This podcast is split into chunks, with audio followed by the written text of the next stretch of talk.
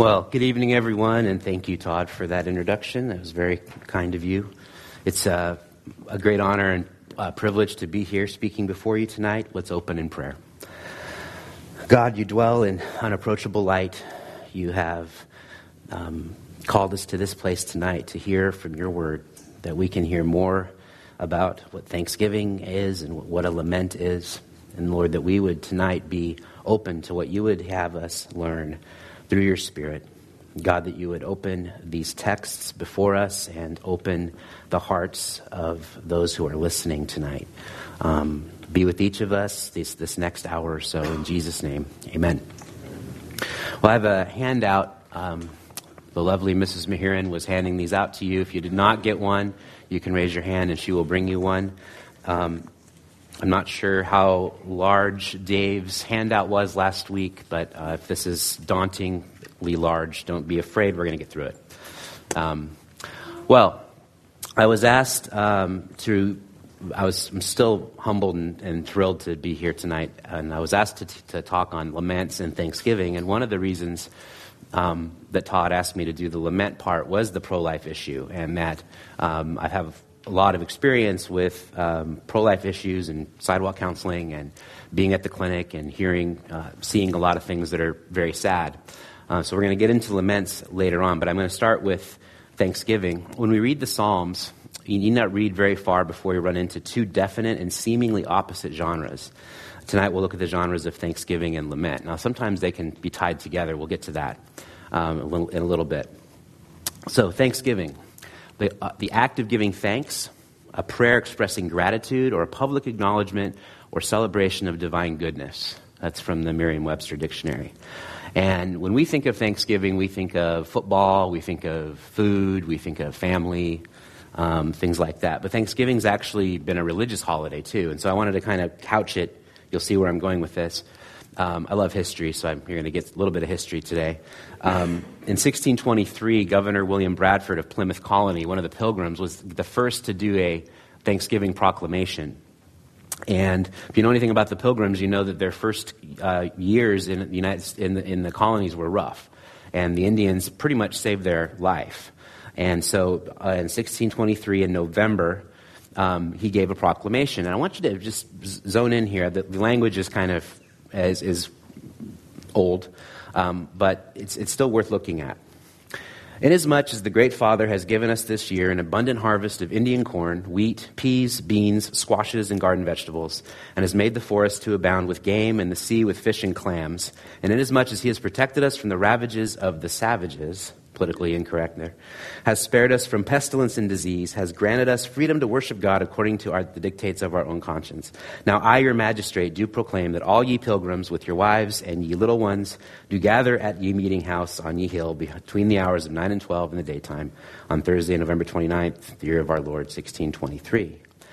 Governor Bradford thanked God and declared this Thanksgiving as a uh, testament to all that they had been through. And so Thanksgiving is tied to remembering. So Thanksgiving has to be tied to remembering.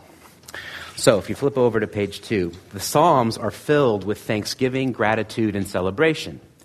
However, when the psalmist is giving thanks, and Todd alluded to this earlier about what, he, what Dave talked about last week, he's not giving thanks in sort of a vapid, shallow, Facebooky, Oprah challenge kind of way he's not, you know, find five things you're grateful for, go, and people talk about in a real shallow way.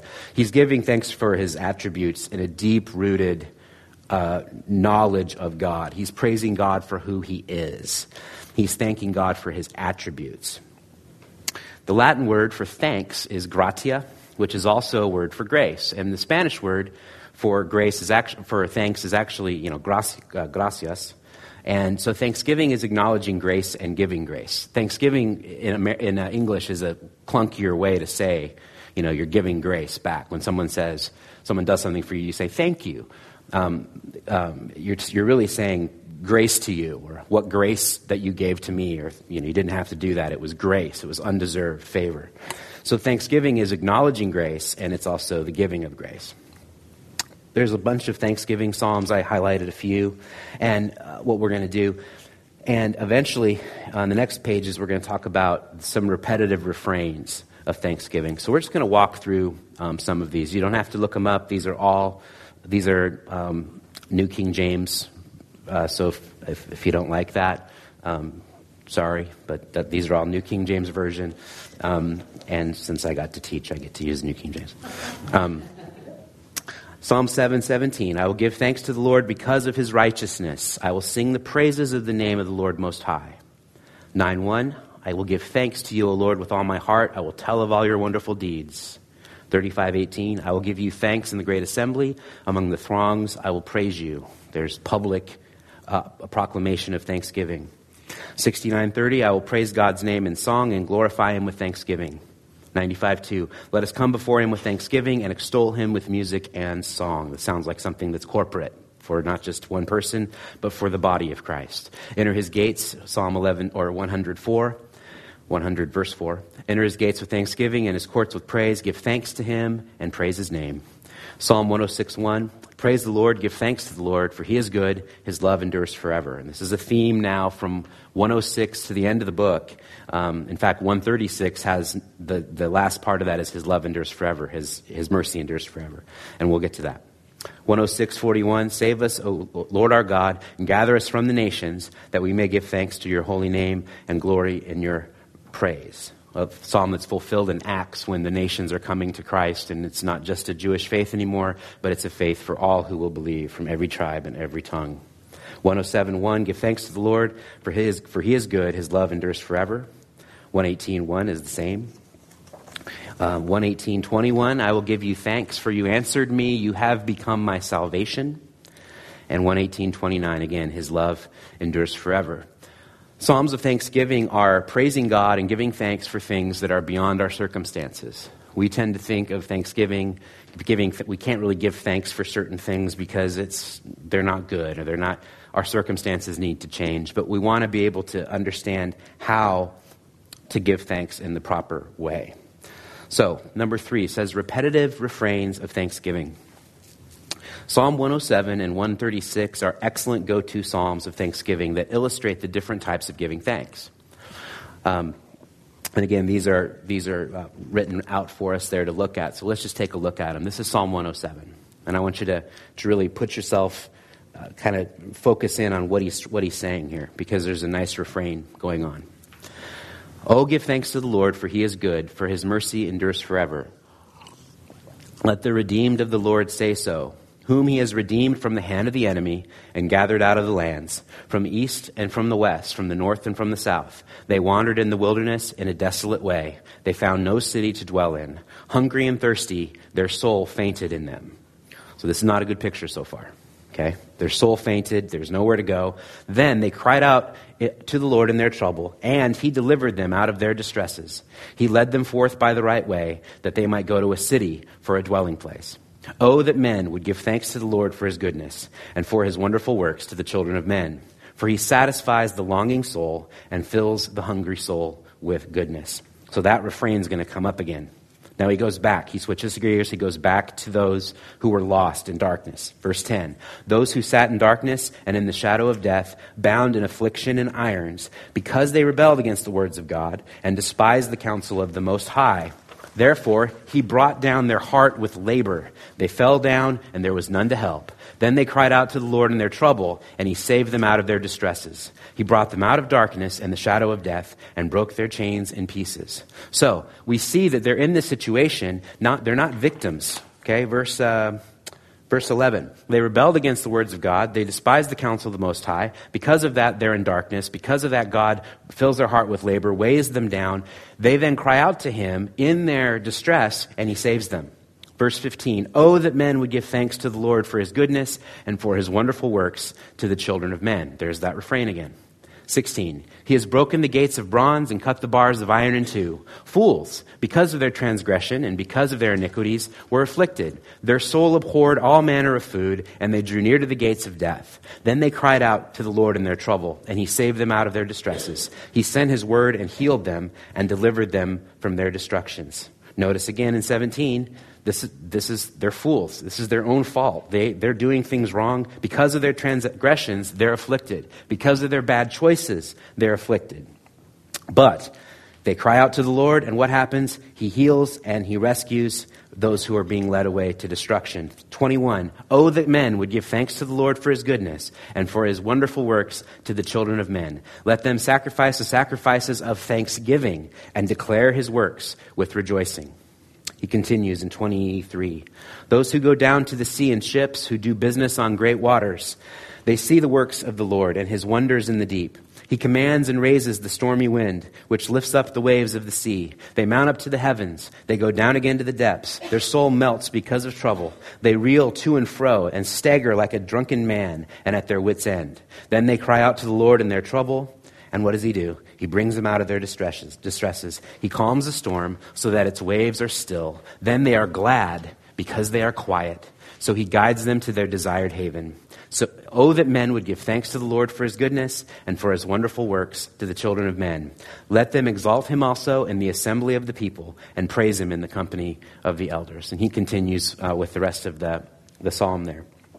But you see a pattern where he is, he is taking, he is, discuss, he is uh, discussing people who were uh, victims of their own sin, victims of their own blindness, their own idolatry, and he is discussing and, and showing us how, when they have cried out to the Lord, that the Lord has received them, that the Lord has heard them, that the Lord has healed them. And the response is thanksgiving. Now, at the bottom of uh, page five, I have a, a, note there that this is seeing yourself in Psalm 107. Now, I, I haven't been to seminary and I haven't um, studied a lot of theology as much as Todd Bolander has, but, um, and, and so someone's going to say, You're not in Psalm 107. You weren't there. And you're right, I wasn't there. But, but, but we're, we're called, we, we can look in there and see, see things ourselves, okay? Here we go. God is a God of ends, which means he ordains all things that come to pass. He's sovereign, he sees everything. But he's also a God of means. He, he uses people, events, and circumstances. Sometimes in the Reformed world, we tend to talk about God being a God of ends and ordaining all things and, and doing all things, which he does. and he does all things well. The Bible tells us that. But he's also a God of means. He, he delights in using people, he delights in using events, he delights in using the body of Christ to accomplish his ends. So we, we want to we wanna not confuse the fact that God is sovereign and that God does ev- can do everything and doesn't need us, and all that is true, but he uses us, he uses his people to accomplish these things. So here's, here's how we see ourselves in this psalm. In uh, verses 2 through 7, we won't read it again, but you can look at it later. God has redeemed and rescued the psalmist. So we're on top of page six now. If you're a Christian, you've been rescued, you've been saved. So the question that is, the question is, who was involved in your rescue? Who is it that led you to Jesus? Was it your parents? Was it your uh, a friend? Was it someone from uh, work? Was it just some kind of crazy story? Someone was involved in your rescue. Someone was involved. Someone preached the gospel to you. And so when we, when we think about our lives and we want to give thanks, we want to, um, we want to be acquainted with these, these themes.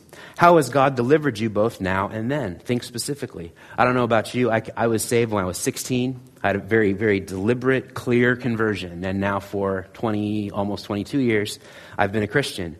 And I can tell you right now what my life would have probably been like had I not gotten saved when I did. And when, and when the people involved in my conversion, which would be, you know, my, I can think of my grandmother, Mahiran, who uh, is in heaven now, and she, her prayers for me, and some friends from school, and my youth pastor, and just people just working in my life that, I, that I'm constantly thinking, and I'm, I'm always trying to send these guys emails, and, you know, thank you again for doing, for, speak, for speaking into my life, for, for reaching out to me, for, um, taking me to McDonald's and, and telling, you know, asking me questions about my life and whether I, whether I believed in Jesus or not. Um, those, are, those are ways that God was using, God was rescuing me, not by hitting me with lightning on a you know, mountain road in Idaho or anything like that, um, like he did with Saul, but, but through, his, through the body of Christ. God has taken the wicked and who rebelled and has brought them out of darkness. He's broken their chains. So here's how do we see ourselves in this psalm? Number three, from what addictions or sin patterns has He made you victorious? Psalm 107 talks about God breaking chains, breaking their chains, breaking their slavery, redeeming them, bringing them out. From what addictions or sin patterns that did you have as a young, as a, as before you were saved, or maybe early in your Christian walk that He's made you victorious in? And if you have, if, if you're in the current struggle with one, then give thanks that you're struggling. Give thanks that there is that you are battling it um, with the strength that God provides. Who is instrumental in doing so? helping you. Uh, that's not clear. Sorry about that. It should be who is, who is instrumental in doing so, in, in, in showing you these, or maybe you have a prayer partner, or someone in accountability, or a, a community group leader, or a care group leader, if you want. Um, for those of us old, for those of us who are old school, who is instrumental in doing that? Who are, who are your who are your people that you can text at two in the morning and say, "I'm really struggling with something"? Will you tell me the truth about uh, the gospel. And it's so neat to be standing in front of you and seeing people here who I uh, who have been those people for me. It's it's kind of amazing, actually. Um, number five, he talks about rescuing the wicked from destruction and affliction. Have you ever been close to the edge? Have you ever been close to the gates of death? How has God come to your rescue? What was maybe it was maybe you were the victim of someone else's sin, or maybe you were just so blind and foolish that you were running headlong into dangerous uh, things. How did God rescue you from that? Give thanks for that. God has calmed the storms inside us so that its waves are still. What storms has God calmed in your soul? What prayers has He answered for you that, that were major events in your life that you wondered, how is this going to work? How is this going to happen? How is God going to do this? Almost like a lament. We'll get to that later. And He did. He answered them. And now we don't even think about, oh, yeah, remember how, we, how worried we were about that? How much that was a struggle? Oh, what was that? What was that guy's name? What happened? He did it. He, he takes things away from us. He just takes it off of our plate. He answers our prayers, and He takes away our worry. So when we think about those things, we can put ourselves in these Psalms. They're not about us, they're about God and God's rescue, but we're in there because we're His people. Psalm 136 similarly has a repetitive praise pattern of thanksgiving. And this actually, if you flip over to page 7, and to page 8. Um, it has it has all of all of the it, this is a really great psalm it's an example and really every uh, if, you, if you read through the psalms lately you know that this is this is in there his mercy endures forever is the refrain of that so let's just let's go through this and then i, I break it up a little bit and this can actually be a template for your own life. I, I, think that it's, it's a good thing for us to track the history of our lives. We're not, and when we do that, we're not putting ourselves in the center of the universe or anything like that.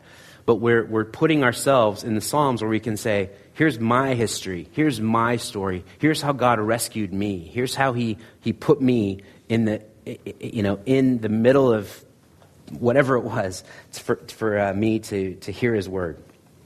All right, so here we go. 136. Oh, give thanks to the Lord, for he is good. His mercy endures forever. Give thanks to the God of gods. His mercy endures forever. Give thanks to the Lord of lords. His mercy endures forever. To him who alone does great wonders, his mercy endures forever. To him who by wisdom made the heavens, his mercy endures forever. To him who laid out the earth above the waters, his mercy endures forever. To him who made great lights, his mercy endures forever the sun to rule by day, his mercy endures forever. The moon and stars to rule by night, his mercy endures forever. 1 through 9 is a, a picture of a giving praise to God for things that he, only he can do. He is the one who made the heavens. He's the one who laid out the earth. He's the one who made great lights. He's the one who put the sun and the moon there. And so the first part of this Thanksgiving psalm is for something that is something that is uh, attributes of God that are, you know, they call it uh, uncommunicable, incommunicable, incommunicable attributes. God, they're attributes of God that we'll never have. We'll, we'll never have them. Okay. Um, that only God can do that. So he's giving praise for that. Then he gets into the history, and this is where you have a history too. This is Israel's history, but you have a history too. To him who struck Egypt in their firstborn, his mercy endures forever, and brought out Israel from among them, his mercy endures forever. With a strong hand and with an outstretched arm, his mercy endures forever. To him who divided the Red Sea in two, his mercy endures forever, and made Israel pass through the midst of it, his mercy endures forever. but overthrew Pharaoh and his army in the Red Sea, for his mercy endures forever. To him who led his people through the wilderness, his mercy endures forever. To him who struck down great kings, his mercy endures forever, and slew famous kings, his mercy endures forever. Sihon, king of Amorites, and Og, king of Bashan. If you just circle those guys and Google them, they're a lot. They're around a lot in the Old Testament. It's interesting. They're they're in there a lot. These were some bad dudes who were in Canaan, and God just had to take them out, and He did. So all of us have people like that in our life. And this isn't the imprecatory psalm part, but um, yeah, but, sorry, but uh, but there's people who will. Um, there's situations in, in life that are challenging and that God will just take away. He'll just make, make, it, make it clear. 21. Gave their land as a heritage. His mercy endures forever. A heritage to Israel as servant. His mercy endures forever. Who remembered us in our lowly state.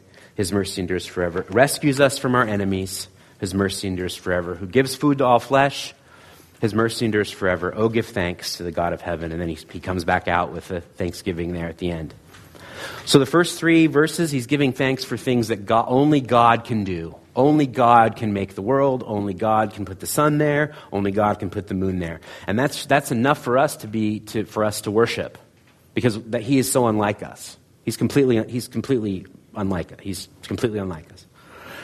He gives thanksgiving for his creation, then he talks about how God has acted and rescued in the history of Israel. And in the same way, our history is important to, to look at. So if you've been, whether you've been a Christian for a year or six months or 50 years, you have a history. You have been rescued. And so the, the application to this is to give thanks and to get specific and to make a list. And it, it might be kind of weird to think about, but if you think about what we talked about with the pilgrims, I mean, he was giving thanks for beans and squash and food and all of it. He wasn't, he wasn't so modern that he thought, well, why would I give thanks for the beans? I just planted them and they grew. You know, I mean, it's, it's science. You know, science is the real miracle. No, he, he, he got that this was a, a miracle. No one really knows how those things happen. We, we say we, we kind of think we do, but God does it. So give thanks. He is glorified when we are thankful. We can start with things like our salvation and work on work down to our health, work down to to all the things that are working in our lives that are, that, that, that are supposed, that are, um, it's a miracle. I mean, just driving around is a miracle. Driving around in, in traffic where you're close to different cars and you're, you're safe is a miracle. Anyway, think about who's helped you, who's prayed for you, who's let you cry on their shoulder, who's rescued you. Remember that God ordains all things, but He uses His body, the church, to accomplish what He has ordained. Next page. Here's my short list. This is sort of fun, but sort of serious too. Um, it's okay to remember. It's okay to thank God for the beans, okay, um, or the squash. Um, I won't go through all these, but the idea is that you. I just sat down and was like, "What am I thankful for?" And I just started typing. And each of these things is layered in the sense that each of these topics is, if I meditate on them for any for a few minutes, I'm going to realize more and more how great they are. More and more, what a blessing the Word of God is. More and more, what a blessing my wife, Rebecca Mahiran, is. What a, what a blessing that my body works, that I can see and I can hear and I can, I, I, my senses work. They don't work as well as they used to because I'm be 38 in a few weeks, but um, they, uh, they work. There's joys of life that my car works, that I can listen to music, that it's a miracle that I can text people with myself. I mean, just amazing world that we live in. And oftentimes we can get so distracted by the things of this world or distracted by our technology that we, we're, we're constantly you know, worrying about it or complaining about it or whatever. So, anyway, I would encourage us as we, as we look at Thanksgiving to, and as we're reading the, the Psalms of Thanksgiving, that we can practically work through you know these things and I, I, think i've been thinking about my grandmother a lot because she's been she was someone who prayed for me probably the most before i got saved and just thinking, God put her on, the, on this earth. She was a devout Christian and uh, prayed for me all the time. And I, I, I didn't realize it until after I got saved that that was part of what God was using there. And so just thinking about being thankful for her, and she's in heaven now. But um, the idea that uh, we are, um, we're a body, there's a body of Christ that's, that's there for us to lean on. So that's the Thanksgiving section. Laments, part two.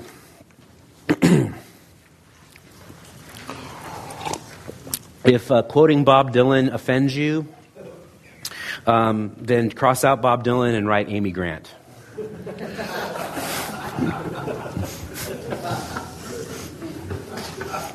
You guys actually.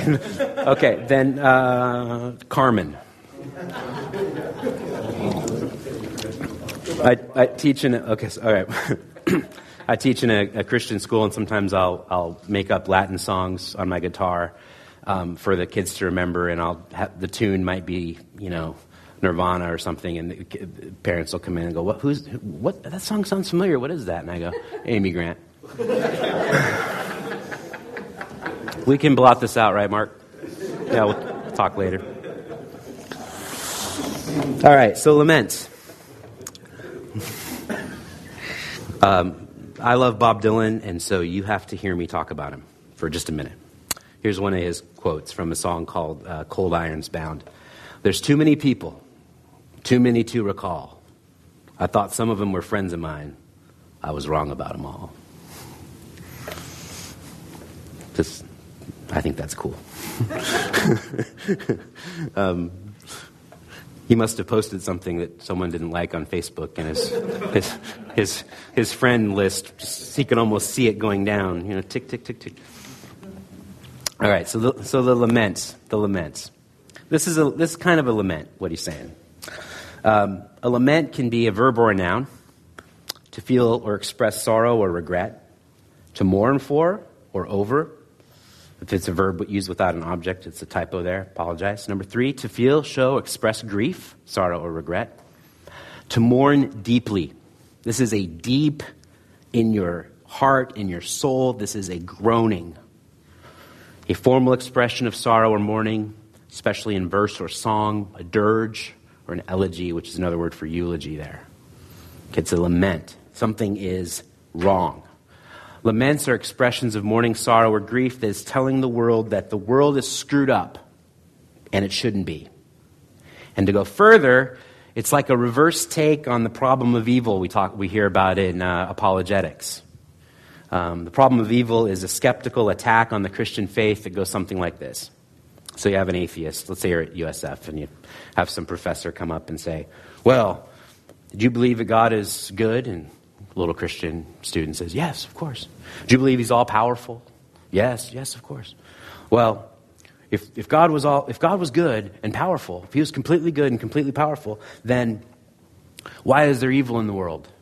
And the untaught Christian kid goes, Gosh, I don't know. I don't know. I don't know. It. I don't know.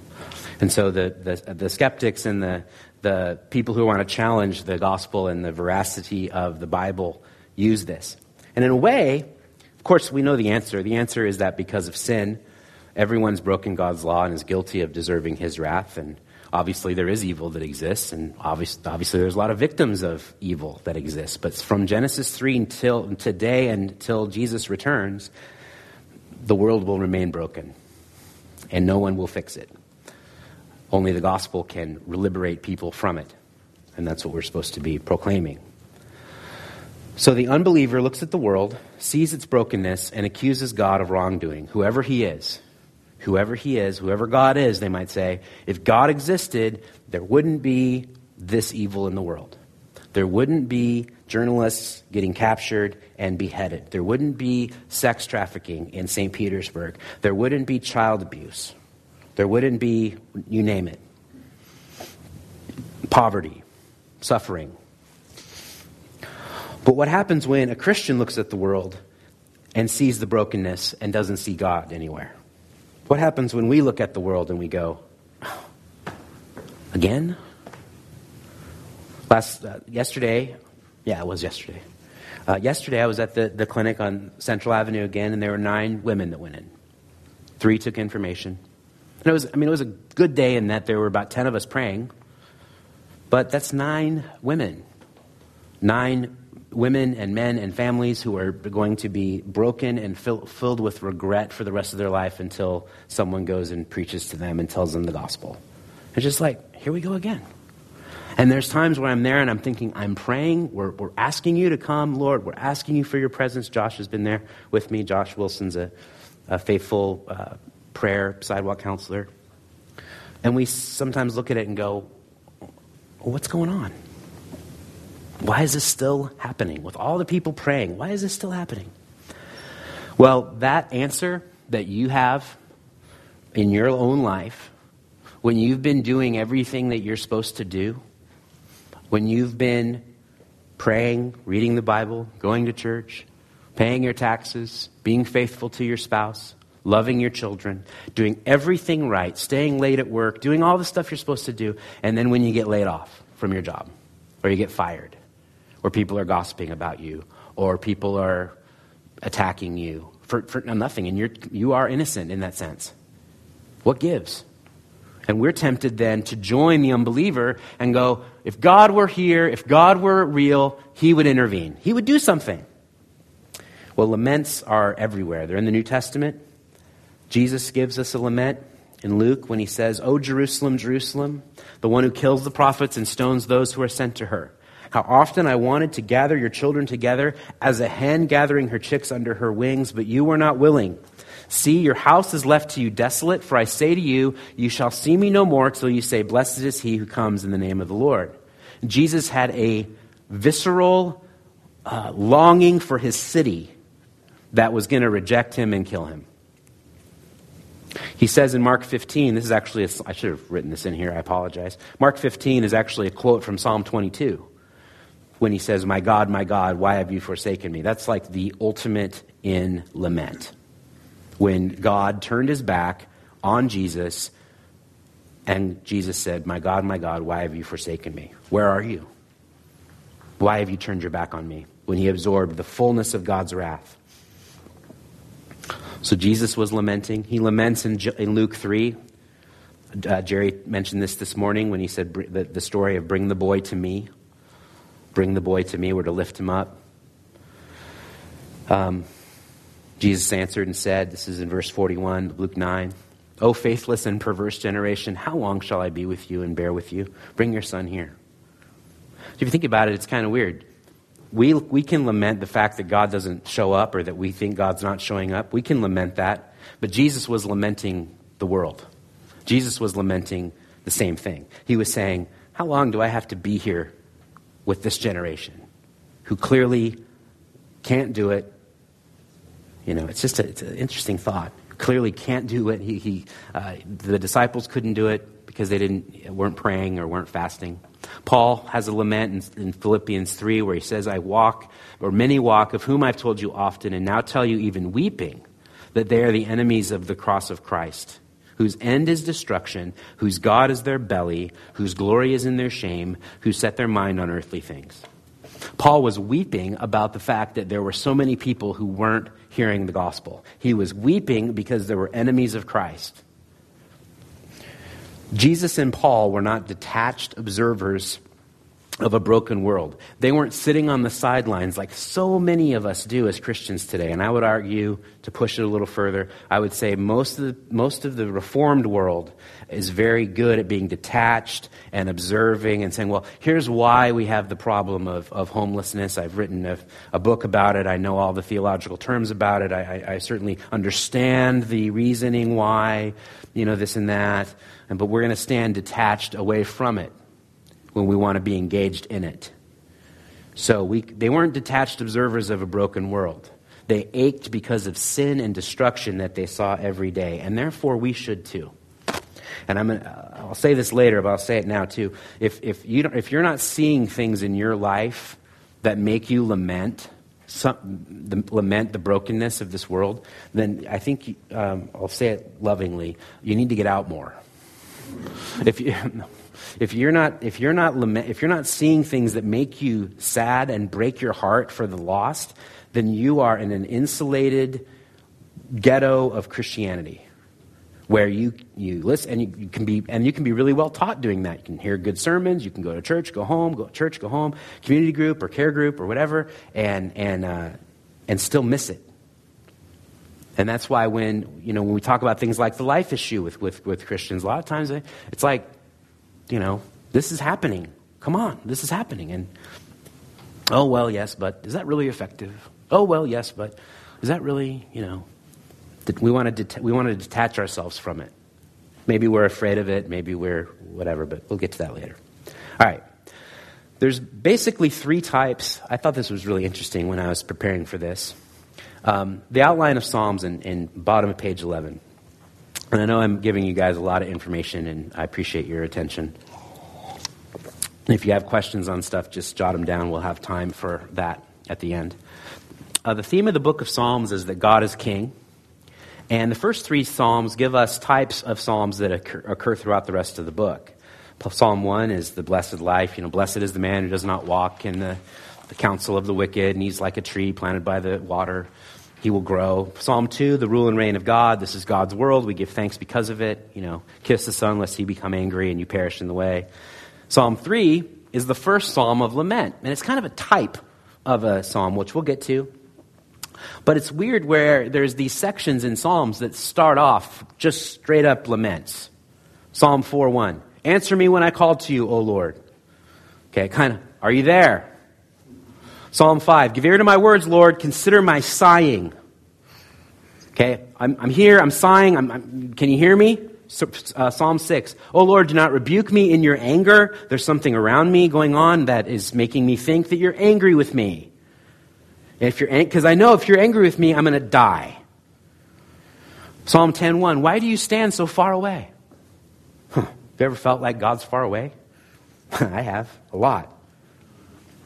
Why do you stand so far away? Where are you? The structure of a Hebrew psalm, we'll get to this. It's a, it's a type of literature, and this specifically goes with laments, that communicates with lines employing parallelism and imagery in high frequency. That's from Mark Futato's book. Images are the glory, perhaps the essence of poetry, the enchanted planet of the imagination, a limitless galaxy, ever alive and ever changing. He's giving us these images in Psalms, in the laments. Now, the parallelism is saying the same thing in different words, and we'll, we'll, we'll get to that.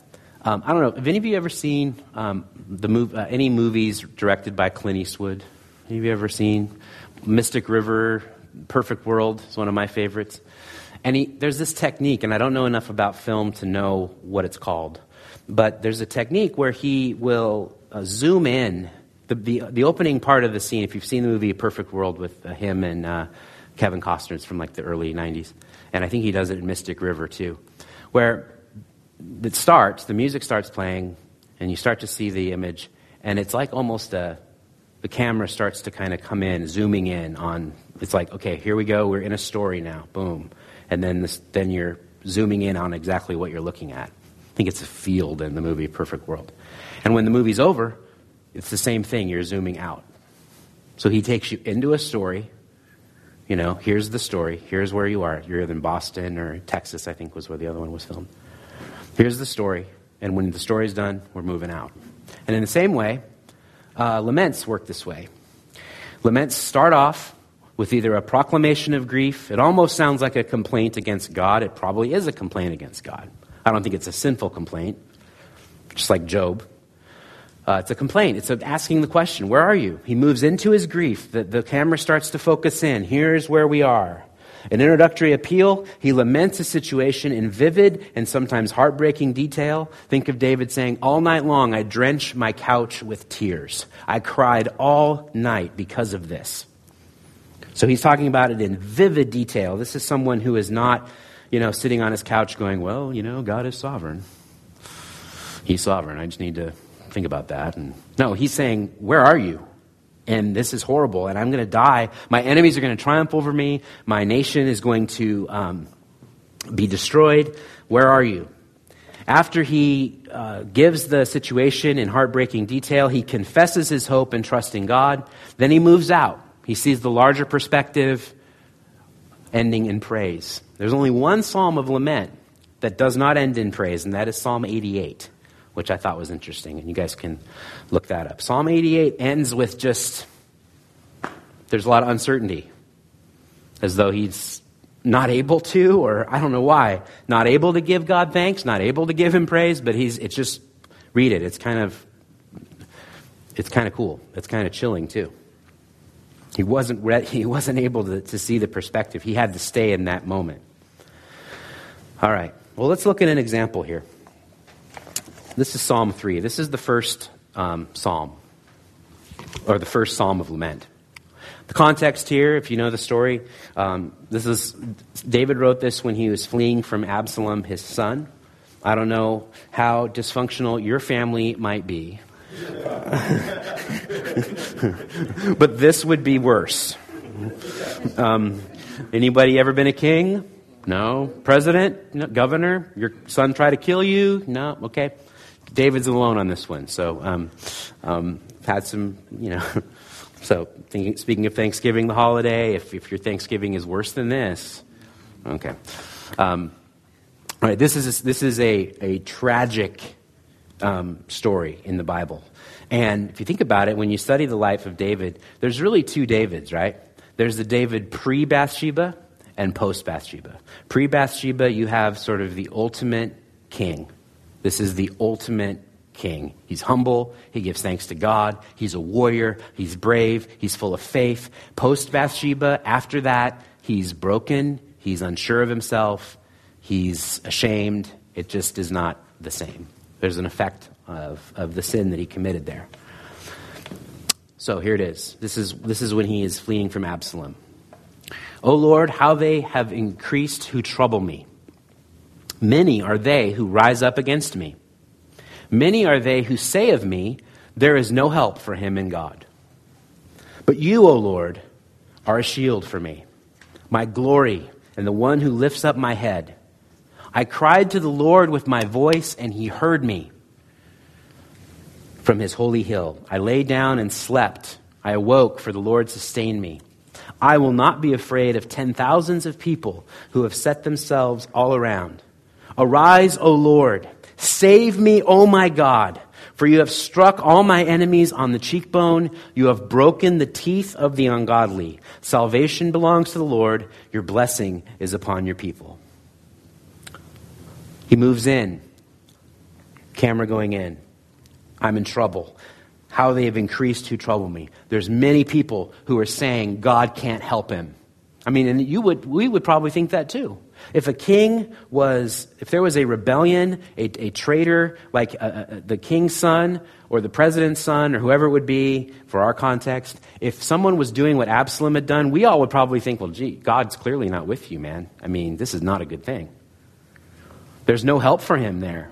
God's trying to teach him a lesson. We might, we might even be like Job's counselors and say, hey, God's clearly got a plan for you. He's, he's, clearly talking, he's clearly telling you something. But then he goes, he moves back. He says, But you, Lord, you, O Lord, are a shield for me, my glory, and the one who lifts up my head. There's confidence. So he moves out. There's more confidence. I cried to the Lord. He heard me. Verse 4. And then he says, after he talks about verse 2, there's many who will say there's no help. Look at verse 6. There's confidence there. I will not be afraid of ten thousands of people who've set themselves against me all around. So, verse 2, look at all these people trying to kill me. But then in verse 6, he moves back. But I'm not going to be afraid of them. They say there's no help for me. Verse 7, arise and save me. And then he talks about what God has done for him. Then it becomes almost a psalm of thanksgiving, like we talked about. He's going to talk about the history of it. Here's the history. You've broken all these guys' teeth out. You've destroyed all these enemies before. And so salvation belongs to you. I'm going to continue to trust in you. With Psalm 3. Psalm 70. Make haste, O God, to deliver me. There it is. We're zooming in. He's right there. Make haste, O God, to deliver me. Make haste to help me, O Lord. Let them be ashamed and confounded who seek my life. Let them be turned back and confused who desire my hurt. Let them be turned back because of their shame, who say, Aha, aha. Let all those who seek you rejoice and be glad in you. And let those who love your salvation say continually, Let God be magnified. But I am poor and needy. Make haste to me, O God. You are my help and my deliverer. O Lord, do not delay. You go back on page 13 there. He moves in. He moves into the camera, starts to move in there. Make haste to help me, O, o, o Lord. There's people, they're, they're, they're seeking my life. There's people that are trying to kill me. Let them be ashamed. Let them be confounded and confused. Turn them back who desire my hurt. Turn them back. Turn them away. Verse 4 Let all those who seek you rejoice and be glad in you. He moves back now. He's talking about God's goodness and his um, uh, those who love your salvation, let God be magnified or glorified. Then, for verse five, he goes almost in back to he almost goes in again to um, lament. I'm poor and needy. He's contrasting himself with four. Let those who seek you rejoice and be glad in you, sort of by implication. I can't do that right now. I wish I could. I'm not that guy right now. I'm poor and needy, verse 5. Make haste to me, O God. You are my help and my deliverer. O Lord, do not delay. So, we have the appeal. Help me, Lord. He pronounces curses on those who are trying to destroy him, blessings on the righteous, and the hurry to help. Again, he starts out with an appeal. He laments the situation, then he moves out, repeating the help and the appeal. And this, this is one of those things that's um, uh, uh, kind of awkward for us in the new covenant era or, or, modern America or whatever, for us to pray this. We'd be like, I don't know if I really want to, to pray this way. Um, and and I, I, can just give you an example from my own life. Um, my uh, uh, last year, I had uh, um, my my ex wife had petition the court to move my daughters from Florida to Oregon to, so that they could be with um, my ex wife's new uh, uh, husband. And when we, uh, Rebecca can tell you about this, when we were headed down to Bradenton to go to court and to testify, we were praying Psalms like this. I was praying not that God would destroy them and not that their teeth would be broken or anything. maybe, maybe we were. No. Uh, but, but that God would confuse and confound their efforts to try to take the girls away. And he answered those prayers. It was really cool. And so, and, and, and really, in his mercy, doing that for their sake as well. And that's another story, and you didn't come here to hear that kind of story.